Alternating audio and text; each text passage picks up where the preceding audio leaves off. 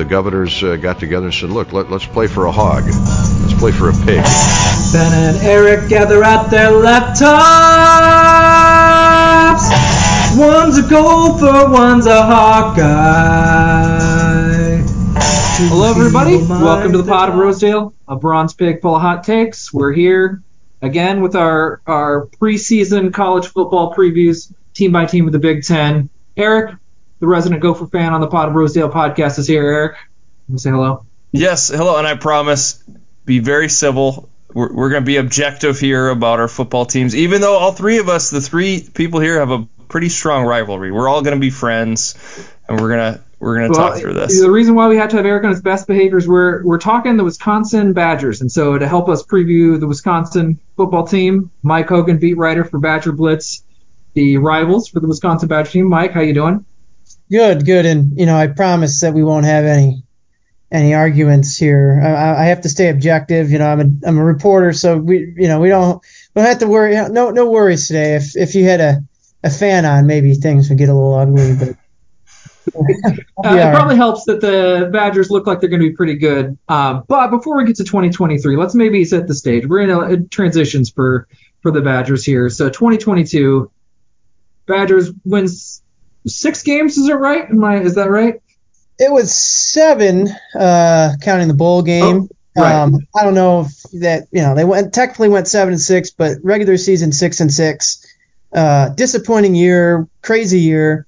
Um, you know, just one, one of the most disappointing slash crazy seasons in this pro, in this program's recent history, if not, you know, dating back to the '90s. It's been Well, pretty steady. It has. Well, so I I did a working on my Badger preview, and it was if you ignore bowl games, Wisconsin hasn't had a regular season with six wins or fewer since 2001. And that's a 21 year streak of winning at least seven games, and most of the time it was more than that. I mean, that's a, that's really kind of ridiculous. Uh, but even before they got to six wins, Badgers fired their head coach. What you know? What was the biggest? Is it just no longer believed in him just after that Illinois loss? We're done with the we're done with this guy's not going to be able to take us any further. What was the logic behind that? Yeah, you know, it, it, it, it was. I don't think it was a like. It seemed like it was a reactionary decision because of the timing. You know, they lost. They got beaten pretty bad. Well, actually, going back to like week two, I believe it was when they lost to Washington State. Now that was a disappointing game, 17 to 14 loss. Wisconsin's been known for being disciplined and doing the little things right over the years and not beating themselves and kind of winning on the margins. And they they kind of in that game kind of were you know 11 penalties I believe and just a really really awful performance um, you know at home against a Washington State team. Okay they're a respectable opponent for the Pac-12 but a team you should beat at home. Like uh, that was one of those games that they needed to win. Um, and you know I think it was Braylon Allen who came on the radio in the offseason and kind of said like you know, we were we looked past opponents early in the year because we had Ohio State like right away. That was their first conference game was at Ohio State, and they just kind of figured they they could show up and dominate those non-conference teams and and go into that Ohio State road game, which was a night game, undefeated, and uh, you know. They, they they clearly looked like a team that was overlooking Washington State that day. Just kind of a lifeless performance, and then you know, they a couple weeks later, Ohio State just in the first quarter puts up tw- hangs 21 on them, 21 nothing. At halftime, I believe it was like 28 to three. That game was over before it even started. Uh, just a tidal wave. I mean, Ohio State came out guns blazing.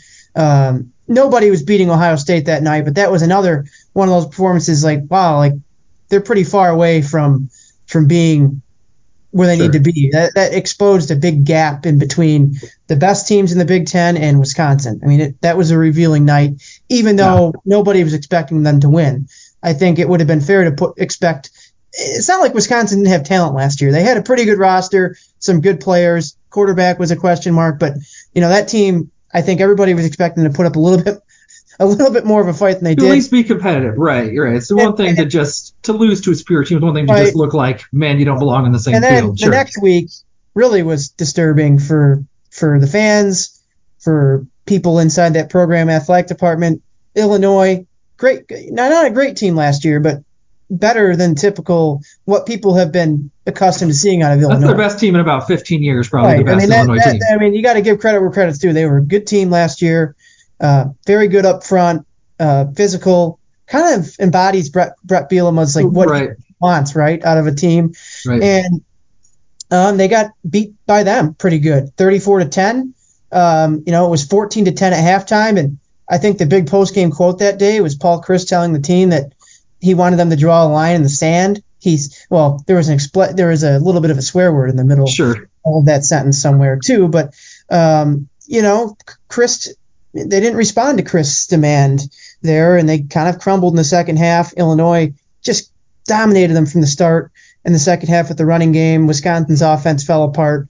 Right. Um, so it was a combination of like poor performance last year, their offense. They hired a new coordinator in Bobby Engram. That didn't work out very well. I thought after Chryst left, I thought, or after Chryst was fired, he didn't leave. He got fired. right. He was Uh, told to leave. Look, there's the door, after after after that happened, I thought the offense looked better in spurts. It looked like Engram was a, you know, at times had his moments. Like, oh, okay, this this guy's a first time coordinator, but he clearly like, to me, it seems like he could be serviceable with a little bit more experience.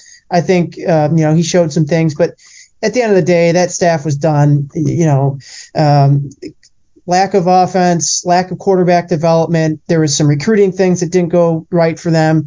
You know, I believe it was after like the 2020 season they lost their most of their recruiting staff to Michigan State, and Chryst took like almost a year to replace that. Like that's not what big time programs do. And and there was a lot of things, a culmination of factors over the years: offensive performance, quarterback, recruiting, and all kind of came down at once. Um, and you know, I think Chryst too, you know, didn't really embrace the modern what was going on in college football, NIL, and kind of being a the face of that program. He kind of put left that up to the players and coaches, which is fine. But you're the head coach, you have to take some responsibility there too. Um, and then there were some also interesting staffing moves outside of the coordinator. You know, last year they hired a running backs coach who had never coached running backs before. Um, and, you know, he was an offensive line coach. Was okay. I guess maybe you can justify it, but still, I mean, this is Wisconsin. They've had even the Minnesota fan would agree that uh, they they do have they can probably do a little bit better as with their running backs coach than an offensive a former offensive lineman. Um, you know, they they hired an inside linebackers coach who lasted maybe two months because he was wrapped up in a investigation for recruiting violations at Air Force. So there was just a lack of attention to detail, I think, overall that kind of doomed Yeah. him. And, and I think, like I said, at the time it seemed reactionary because of the results, but I really do believe that it was a culmination of things over time that led to Chryst' demise. And uh, you know, Jim Leonhard took over, and I thought he did a pretty good job. I thought, you know, I was telling people in October that Jim Leonhard does not need to win X amount of games to get this job. Like he needs to show that he's made some changes and maybe a little bit more discipline. And I think overall you could see that. Like I think he did a good job in that regard. I think the team was a little bit more receptive. I think the team responded to him well. They really, really respected him. They started to endorse him to get the job. Not a soul inside on that team last year did not want him to get that job. They wanted they they were rooting for him. And they were telling the media. They you know, they were going to the media about it, about how they wanted him to get the job. And um, you know, at the end of the day, uh, I think it just came down to Chris McIntosh wanting to put his stamp on the program, the football program. He was in his second year, second full, entering his second full year as the athletic director. Uh, you know, it it was an opportunity for him to go outside the program and, and swing big, and he did, getting Fickell. And you know, I think looking at it, I think if I were in his shoes, Fickell might have been one of two or three guys I would have probably taken over Leonhard. Um, you know, I I think it, you know this guy is a proven winner coming from Cincinnati. You know, he did great things there, took them to the playoff. Um, you know, if you have a chance to get a guy like that, you have to do it, and and they did, and they went out and and, and made a big splash, and and things have changed pretty quickly here uh, since then.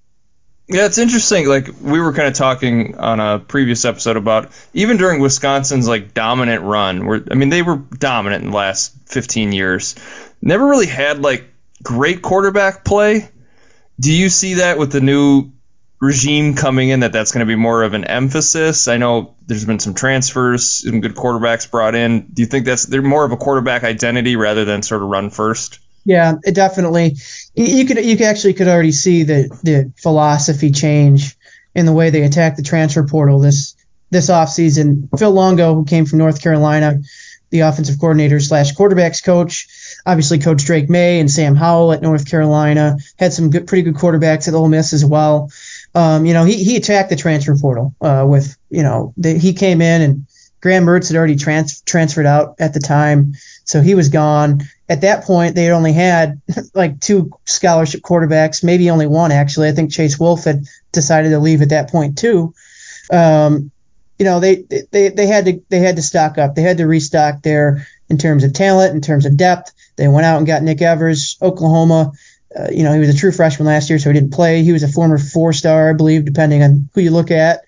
Uh, Braden Locke, Mississippi State, another guy who was a true freshman last year, didn't play, but they bringing in young guys. Both of them are redshirt freshmen this year. And then they, they went out and got Tanner Mordecai from SMU, six year senior transfer. Um, so they, they did a pretty good job, in my opinion, this offseason of like okay, they got a guy for this year who can win, can get you some immediate success in year one of this new regime, uh, who's played at a high level before. Um, and then, you know, they got younger guys too who they can next year. These guys are going to be competing for the job, and they got a pretty good bridge, right? They got they're they're loading it up, setting themselves up for present and future success at the position. They also uh, landed Mabrey Mettauer in their 2024 class. Um, people are really excited about him, and yeah, I think you're going to see a little bit of a change. Obviously, I think the arrival of Phil Longo came with a little bit of a misconception. You know, he does run the air raid, which is funny to say. Um, that was going to be my next question: Is are we going to see the air raid at Wisconsin? Is that happening? Right, like we're going to see that. Obviously, like that's that's his offense, but I think you know, I, I, think his offense has always had his version of the air raid has always had a good run, good strong running running component to it. Like he's not, this isn't Mike Leach's version of the air raid where they're they're the not passing it 65 percent of the, the time. The quarterback's arm is sore after the game because he threw it 60 times or whatever. But yeah. you know, you, you look at Phil Longo's numbers from like the 2020 season at North Carolina, for example. They had two 1,000 yard rushers that year, Javonte Williams and Michael Carter. And I, I don't have the numbers at the top of my head, but like I've written this sentence so many times when run, writing about Wisconsin's rushing attack is that Longo's offense, and obviously there's a quarterback rushing component to it too. That's sure. going to be another difference. Wisconsin never really had a quarterback rushing component, unless you want to talk about maybe Russell Wilson. Right. As 11. 13 yeah, years ago. ago. Um, yeah. You know, but his overall rushing numbers at North Carolina were like number one in the ACC in that time frame in terms of yardage. I believe they were second or third in touchdowns. So like it's easy to like say, oh yeah, they're running the air raid. This is totally different for Wisconsin. They're still going to rely on the running game a good amount this year, especially this year because that's their strength right now. They have a big offensive line. They have two running backs returning who've been very productive for him. Braylon Allen, obviously one of the best running backs in the country entering the season. And then Chez Mellusi, a guy who people might be forgetting about a little bit because he's been hurt so often since he's transferred Cle- from Clemson a couple years ago. He was on pace for a thousand yards two seasons ago. Um, his ACL in November, and then last year he was productive when healthy. Um, I be, believe 500 yards rushing, and then he had like an el- elbow injury that he had to miss time with. So he was probably on pace for 800 some yards last year if he didn't miss uh, the games, a couple, you know, three or four or five games he missed. So, you know, that's that's their strength. They, they they loaded up on quarterbacks and receivers in the transfer portal, but they still have a very very strong rushing attack. And um, you know the expectations are their offensive line have, has kind of had some issues in recent years. Maybe not as great as it used to be, but you know they have guys returning with experience, guys who are looking to take you know their next steps in their in their careers here. Um, so you know, I, I still think that we're going to see Braylon Allen. I'm not saying that. I think pe- people people have asked me like, well, how many yards do you think he's going to rush for? I, I I think over a thousand is still very very much possible in this offense. Looking at the oh, numbers, sure. and and and two, like you look at like metrics from Pro Football Focus, Braylon Allen, you know, he ran into more eight or nine man boxes than any running back in the country over his first two seasons. So like this kind of nobody was scared of Graham Mertz. Like yeah, it's fine. Right. You're not going to get burned over the top. Teams, and he was still getting a thousand yards, or more than a thousand yards a He's year. what So- number four last year in the Big Ten behind. I mean, you know, some pretty good guys in front of him, and Right, and, and this kind of offense is going to spread defenses out a little bit. It's going to be less predictable um, in that regard, and you know, obviously, you're still probably going to get an occasional eight or nine man box, but you know, I think you're going to see less of that. It's going to, it's, I think, as far as I could see when in the practices I've gotten to watch since the spring, it, it looks like you know Allen's going to have a lot more room to run. Is he? Is it possible? Is he bigger now than he was last year? Because uh, I, there, I He's haven't seen a running back that huge and just imposing in a long right. time. I think I think the focus for him, like he's still got that size, that unique size, uh, like 240 pounds, six foot two, 240. But it, to me, it looks like he's a little bit leaner or a little bit slimmer. Um, you know, I think he lost a little bit of maybe maybe the I don't know if he had how much fat he had on to begin with, but Probably it none, looks like but- it looked like he slimmed down a little bit, and it looks like he added a little bit of speed to his game. Um, I think you know last year he that was a focus on for him going into last year too. It didn't work out the way he wanted, I don't think, and he found ways to enhance that this offseason. I mean, it, it looks like he just got a little bit of an extra burst. It's always hard to tell in practice, but like I've seen it a couple times. Like wow, it looks a little looks a little bit more fast faster than, than he was last year. And same thing with Mellusi too. He's a smaller back, but like you know, I think because he was dealing with so many injuries during his first couple of years here, I think he really focused this offseason. Okay, I need to reset and get healthier and go into the season feeling as good as I ever had. And that's what he's been saying. He's been telling people that, and I can see it too. You know, I think he's got a little bit extra. Uh, a lot of the players have talked about the the enhanced strength conditioning program under Brady Collins. I mean, if you guys have read about Luke Fickell at all, you've probably seen Brady Collins' name. He, that's you know, Luke Fickell, that was the first person, that was like the first hire reported after Fickell got here. He's bringing a strength conditioning staff from Cin- Cincinnati. That is a massive component of his program. I, any football, any college football program could say that, but they really do. You can tell. I mean, it's it, it's a different kind of beast than maybe what they've been doing in the past. I don't think there, there's every program has its taste and style with that kind of thing, and what they're doing is a little different than wh- what Wisconsin had been doing in the past. So there's like all these changes, like from even the social media strategy all the way down to like the strength conditioning program, is totally different for Wisconsin. I don't Yeah. think there's a more terrifying sentence than Braylon Allen is faster, but so I, want, I wonder maybe we can now switch folks to the Badger defense a little bit. I mean, in 2022, every bit as elite as the Badger defense is in the run run defense component. I mean, it was very difficult to run against the Badger, but the pass defense was maybe one of the problems the Badgers had last year. Is that something that's been a focus in the offseason here, trying to boost up the back end coverage and maybe the pass rush too? Yeah, um, you know, I think I think the secondary last year, the expectations were pretty high after they went out in the offseason and added like four cornerback transfers last year. They're all seniors, a couple guys from well, one guy from the SEC, one from the Pac-12. So they, you know, they they really tried to. They lost a couple cornerbacks from the 2021 seasons. They had to make some replacements there. Those didn't work out the way they envisioned. Um, they struggled against the pass. Uh, you know, Minnesota carved them up pretty good um, through the air, which was kind of surprising. I, that quarterback, I still can't pronounce his name very well, but Kaliakmanis, but yes. yes, I think he's going to be a good player. I mean, he, I think he could be a problem. Uh, you know, what I saw last year, man. I'm, I mean, I, was- I was not expecting that kind of performance. I don't think Wisconsin. loving it, Mike. I'm loving Oh, it. you're warmer. You're, you're in Wisconsin fans are going to be upset with me, but I don't care. I mean, this is my job. But uh, you know, I, I, He looks thought- better than Tanner Morgan. I I, I agree that it looks I- like I- I actually an upgrade you know, for the he's- Gophers. He's, he's got a little speed to him. He can run. You know, he good arm. Uh, that was just a side note. He carved him up. Ohio State got him pretty good. You know, I think Illinois they didn't throw for many yards against him, but still, like there was a couple plays in that game that really flipped the, the momentum and field position. And um, I can't remember who else. Oh, Washington State. I don't think they got him very good. Michigan State uh, Well, beat them up down pretty good in the secondary. So yeah, they. I think this year the secondary is going to be a strength for them because um, they made you know they. The big thing for them last year was Alexander Smith. Um, they're he's going to be a six-year senior. We've been hearing for two years now that he's this guy is their number one corner. Last year missed basically the first half of the season with hamstring injury. Um, you know, I, am really high on him. I liked what I've seen from him practices. Even the even in the small few games he played last year, I'm like, okay, if this guy if he can get back to full speed, they got something in him. And then they added, uh, you know, uh, Jason Maitre, a slot corner, a six year senior from Boston College. I like the way he plays. You know, slot guy, but he's not afraid to come up, play the run.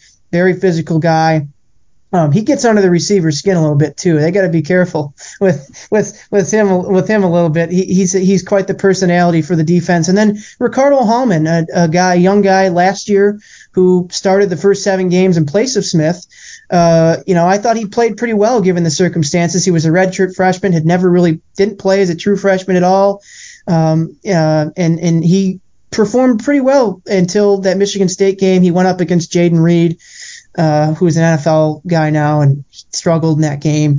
Uh, and he didn't really play at the rest of the year after that. They kind of gave him some time to collect himself after that performance. Gave up three touchdowns in coverage. Just a terrible day for a young corner. Um, and so you know he he's looked good too. I thought I think he's bounced back. That's been the, one of the bigger storylines for the defense. His you know his attitude after a pretty tough performance last year that that basically ended his season. Um, and then in this, and at safety too, at the, you know, they, that was another position where they had some injuries last year. Hunter Wohler, you know, he was going to have, he was going to be a breakout guy for them last year. He got hurt in the second half of the first game and he missed like six or seven games in a row. So, you know, he's a versatile guy. He, you know, he, they can play him as like a hybrid guy in the box.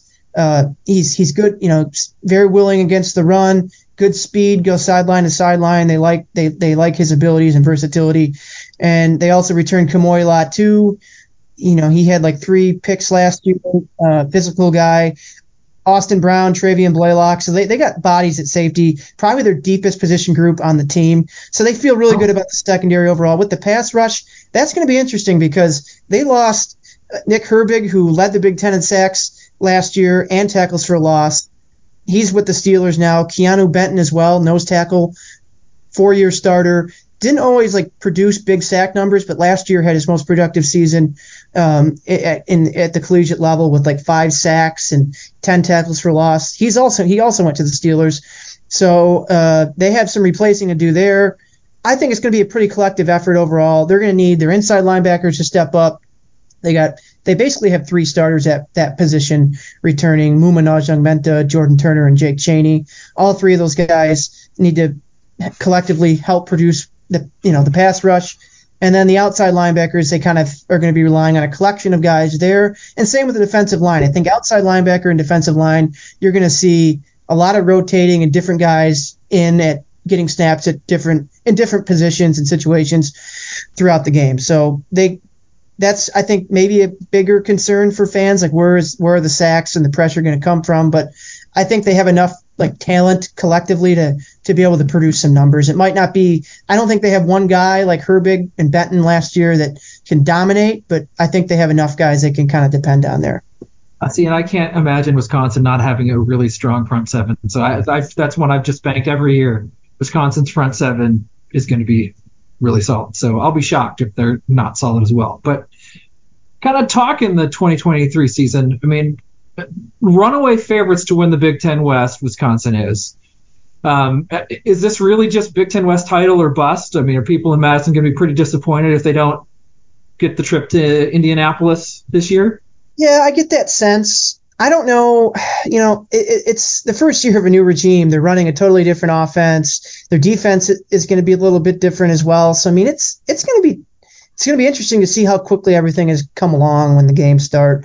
I would say the fan base is on board with Big Ten West or bust. Um, in the last year of the Big Ten West, and you know, unfortunately, right. Uh, and you know, I I think it's going to be a really interesting race this year because I think a lot of teams got better. Um, I already mentioned Minnesota and, and, their quarterback, and you know I think they're going to be in the mix. I think Iowa is going to be in the mix with the, the improvements that they made with Cade McNamara and you know Erick All and some of the transfers they brought in. A big emphasis on quarterbacks this year in the th- uh, throughout the Big Ten and the transfer portal, especially. Well, they were pretty rough last year. It was a pretty yeah, the West bad assortment. Some, the West needed some improvements in that in that category. Um, you know, uh, Purdue with Hudson Card I, and Ryan Walters too. I think Purdue's defense is obviously going to get better. with with that. That's always been kind of their weakness. Uh, I, I think it was that was a really good hire for them, Ryan Walters. Um, and then um, who am I missing here? Illinois. I mean, they they were a, kind of a surprise last year. They did lose some guys to the NFL, uh, especially defensively, but Luke Altmyer won the starting job, and you know I've heard some good things just reading or you know read some good things about camp there. I think it's going to be like four four teams there kind of jockeying for position. The West is going to be way more competitive this year in a good way. Uh, last year it was competitive because everybody kind of stunk. Oh yeah, uh, right. Uh, and it was inconsistent. I think this year it's going to be teams all got better, and it's kind of going to be a, a battle that way. It's going to be exciting. I noticed you what? didn't mention Chicago's Big Ten team, Northwestern, in the mix. No, yeah, I, I, can't. They even have a season at this point. Like, I mean, well, I'm, cu- uh, I'm curious with Bielema being in Illinois, like, what does the fan base? How do they feel about him? Like, is there animosity? Is is it becoming like this huge rivalry now between Illinois and Wisconsin? Yeah, I mean, if you asked fans before last year's game, Wisconsin had so many issues before that game with the performance and everything. So that was kind of like that, that last year. That was his first time coming to Camp Randall since he left. So it, I thought that was before the season. I thought that was going to be a huge storyline. Oh, this is going to be such a, a big day for for the Wisconsin and Illinois and Bielema. It's going to be this huge storyline. But Wisconsin played so poorly that kind of fell. You know, played so poorly to start the year, it kind of fell under the radar. But after that game, you asked fans how they felt about Bielema. They, I think it went up another level. There, you know, I think people, um, yeah, I think it's becoming a rivalry a little bit, especially with some of the recruiting battles they've had, and um, and I think Bielema said something at Big Ten Media Days about the air raid that maybe didn't sit well with some fans. Uh, he said something about like if it doesn't work, that's potential landmines. I don't know like if it really, uh, you know, I kind of get where he's coming from with it, but I think some fans are upset about that. Um, but like, yeah, I mean, it, it's becoming a rivalry because Illinois is is good. Like, I think that's good, great for the Big Ten to have another good team. Um, especially, well, obviously the last year of the West, but especially on this side of the division. This side of the division needs to be competitive. Um, no, Tim, I didn't mention was Nebraska too. That's that's the one I forgot about. Um, they'll, they'll be interesting. I don't know if they'll be in the mix, but I think they'll be better this year. Uh, but yeah, back to Illinois. Yeah, because they're getting good and because Bielema's there and kind of has it going in the right direction, I can see that becoming, you know, maybe a little bit more of a of a rivalry. They Bielema's got great ties to the high schools here in the state. You know, he he understands the recruiting landscape of this area very well. Um, so yeah, I can totally see it becoming a a little bit more heated than it has been. But Wisconsin's kind of had its own issues to to um, deal with over the last two years. So I think it this that storyline has been a little bit less intense than I imagined. So on the topic kind of rivalries, I mean, it, what's the general Wisconsin? Is it is it Minnesota, Iowa, and then it goes down from there? What's the kind of hatred scale for the Badgers? Yeah, I think the Minnesota rivalry has gotten really interesting well, yeah. You know, for for a long time, Wisconsin kind of dominated it. So like from afar, like before I started covering Wisconsin, like I never really saw that as like a huge deal because it just always felt like this yeah. is like a complete oh, whatever. This it's not complete, much of a rivalry if you're always winning. right. Like I, I was I'm an outsider. I did not really pay attention. Like I grew up in Milwaukee, but like I didn't really pay attention too much to Wisconsin or Minnesota. So like I was kind of like from afar, I'm like, oh, it doesn't seem like I know like these two teams like they're technically a rivalry. It's considered one, but like oh, it always seemed like Wisconsin would win every year. And now covering it the last couple of years, like seeing Minnesota beat Wisconsin two years in a row, and some of the comments that have gone back and forth, like this past no- December when PJ Fleck called out Wisconsin for maybe like I don't know what you call it, tampering or trying to negative recruiting recruit. stuff. Yeah, yeah, like negative recruiting or something like that. So there's another layer to this, like another layer of intensity. I feel like this rivalry has reached, considering like, you know, Minnesota played jump around after the game two years ago.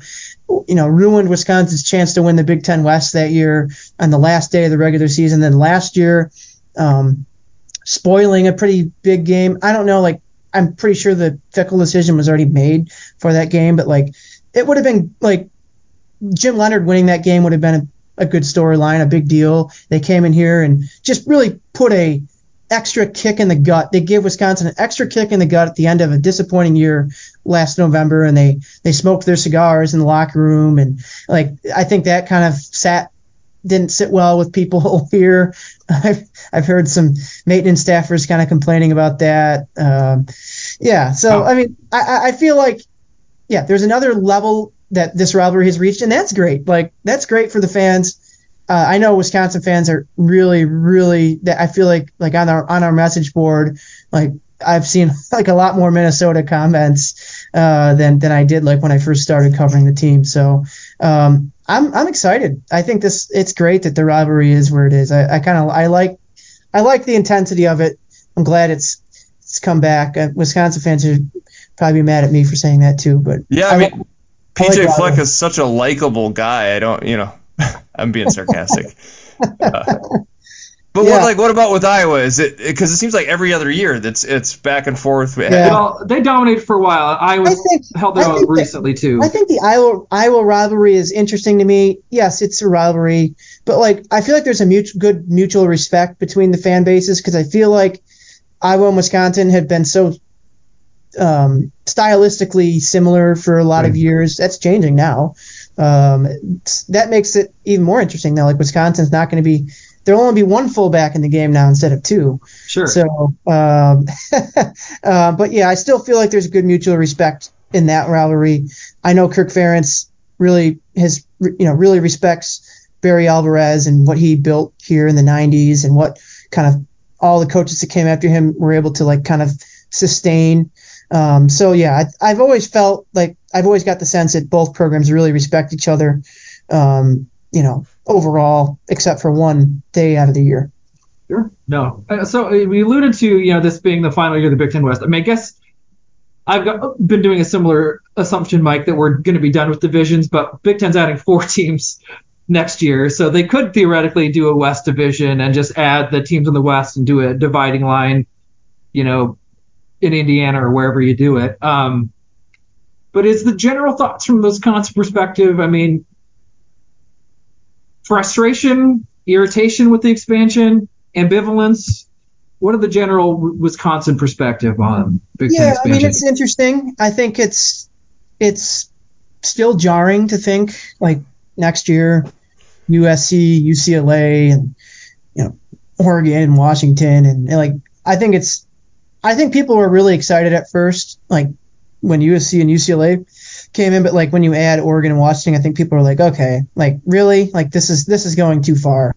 I think that's the sense I get from fans. That's how I feel about it too, as somebody who grew up like really just enjoying Big Ten football. Like everybody in the Midwest who's a sports fan, like that's what you do on Saturdays. You watch Big Ten football, and like I- have like some sentimental value in it. Like just Sure. I miss how things used to be uh, with it. Right. But um, I, I still think there is an element of excitement, even if the the expansion's gotten overwhelming. You're gonna have Wisconsin kind of has a good history with like US, UCLA and UC. They even Oregon. They played in the Rose Bowl. Those teams in the Rose Bowl a bunch of times, and um, you know, uh, it's gonna be tougher to to even though the playoff is expanding, like it's gonna be tougher to to to be atop the league now.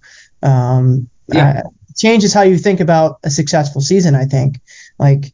Um, you know, is a successful season getting into that 12 team playoff or is a successful season finishing like eight and four or whatever now? Like it, it's, you're not going to have that for a long time winning a successful season, was winning the Big Ten West. Like how, right, exactly. that's kind of where I come back to like what is going to be a successful season if you don't make the playoff, if you don't finish in the top like two or four of your of the conference, what is it a disappointment? Like that, it's going to be interesting to see like Right.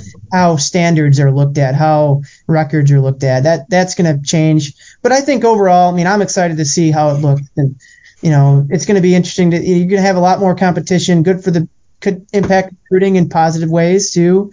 Um, so um, yeah, I mean, I think there's more good than bad coming out of it, but um, it's going to be interesting. it's it's just like it's still going to be shocking next year to see different logos on the schedule. oh, it's gonna be very weird. We don't even know the schedule. I mean, that's what's crazy.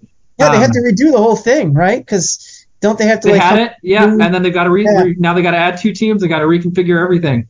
Um, you know, I, I, I overall bad for college football in general, but I do this is I, I say this every time. I look forward to Oregon, UCLA, USC, and uh, Washington having to come to the Midwest in November and do like a you know noon kickoff, uh, noon Eastern, 11 o'clock kickoff. Yeah. And I think that'll be really really fun. Um, but speaking of records, Wisconsin over under at eight and a half, which is a really high number.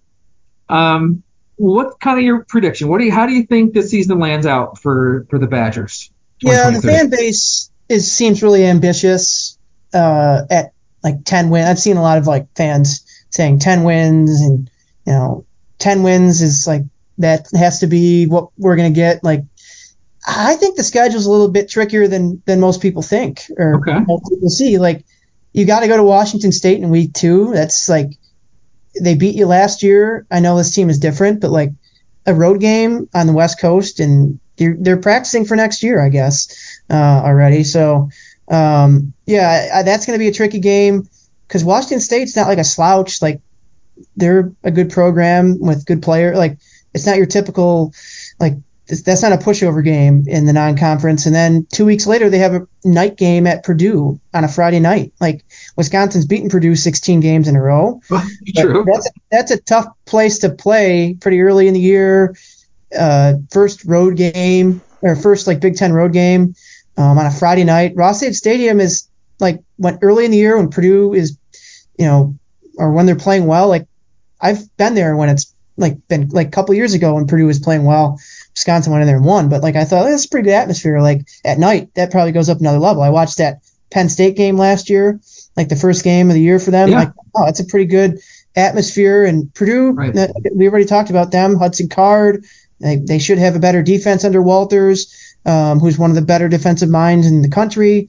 Um, and then they have this three game stretch after that. They, I think they have Rutgers in between that Purdue game and this three game stretch of, you know, Iowa, Illinois, and Ohio State. That's like, that could decide your season right there and whether or not you're going to win the Big Ten West. I mean, Iowa's coming here, so you can get them at home, but then you have to go to Illinois, and they took it to you last year, and um, expectations are high. The fan base is probably more excited than they were even last year down there.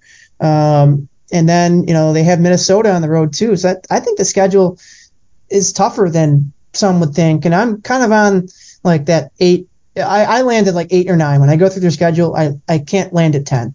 Like, I don't know. I have them losing three uh, regular season games, maybe four. Um, I think eight, eight or nine wins would be a successful season. I think considering like all that's changed. You got new offense, you got defensive changes, uh, you got all these transfers you're trying to work in. I think it could like, yeah, I, I, th- that's where I kind of end up. I think, and who knows, eight or nine wins could get you in, like to the, the. Oh sure. Never Yeah. know. Uh, and well, Vegas knows what they're doing, right? Like eight or nine wins. Well, you got to pick. It's eight and a half. So which one do you want? Um, the over under. Not, not that you have to bet. Um, no, Vegas is smart. Um, okay. So you, I mean, you, you, you're can't. I mean, you're right at it. You're like, you're at eight, or nine. I mean, Eric, I think you took the over for Wisconsin. You were pretty confident that they were going to win at least nine games. Yeah, I think I think that axe is going east. I think you're gonna gonna take that back. I, I mean, I think the schedule, from what I can see, looks pretty open. I know you said there's a couple tough stretches there. I guess I didn't think Washington State was going to be as good a challenge as, as you're saying Yeah, I there. mean, I, I just be curious, like the road game that early in the year, like And going west is a problem. You're going I- west. I mean, in, in, in, nobody's out of it at that point in terms of conference races. It's the Washington. It's the second game of the year. I'm assuming Washington State's got a decent like road environment. Um, you know, I Um, think I've- yeah, I don't think they're going to lose that game. I don't They're think they're going to lose that game. I think, you know, if I go through the schedule off the top of my head, I think they'll, you know, I'd probably, I, I think for, I have a weird feeling that Purdue is going to get them this year. I don't know why. Can't give you a reason. Uh, it's just Sure. a prediction. I think, I think they're going to lose to Illinois again. Um, and I Wow. think, I think Ohio State Sure. will get them too. Uh, I think, I think if I have to go through it, I'd say nine wins. Uh, Yeah, there you go. So, you already, you, you, I- I they, think they, they beat people- Iowa, they beat Minnesota, they go I think a lot the of Wisconsin fans game. would accept a nine-win season. yeah. Um, and but then but then again, like, is it a missed opportunity because West is that that puts you in conversation for West, but you never know like how it all shakes. You're gonna need some help probably along the way. Um, But I mean, if, if they don't win the West this year, could you make the argument that it was a missed opportunity because you never? It's going to be harder to. Every team could say that this year because of what's happening next year. Yeah. Like it's going to be much Yeah, tougher to get to Indy, right? Oh yeah, the last Big Ten West. No, I, I mean I like that as a branding device. Um, no, it is exciting because yeah, it gets a lot different. If they have another division, it's going to include USC. It's going to include Oregon in the West. So yeah, yeah, it's the la- last in this configuration. So um, okay, so it sounds like Wisconsin's going to be good. Will they be able to take it all the way to the top? We'll see. Looking forward to live football in uh, just a little over a week here. Um, Mike, thank you so much for your time and your expertise. I was always impressed by how fast you can rattle off all the names of, of coaches and players um, in a way that I couldn't. So very, very impressive. We Hey, I've done uh, I've done a number of these interviews throughout the summer, so it's you know I was I- I've been prepared for this one. Your season pro. Well, sounds good. We appreciate it. It's going to be really, really exciting. We'll get to see how the uh, Iowa, Wisconsin, Minnesota, Wisconsin teams shake out a little bit later. Um, best of luck to the Badgers this year, and thank you very much. Yeah, thanks, Mike. Yeah, thanks for having me on, guys.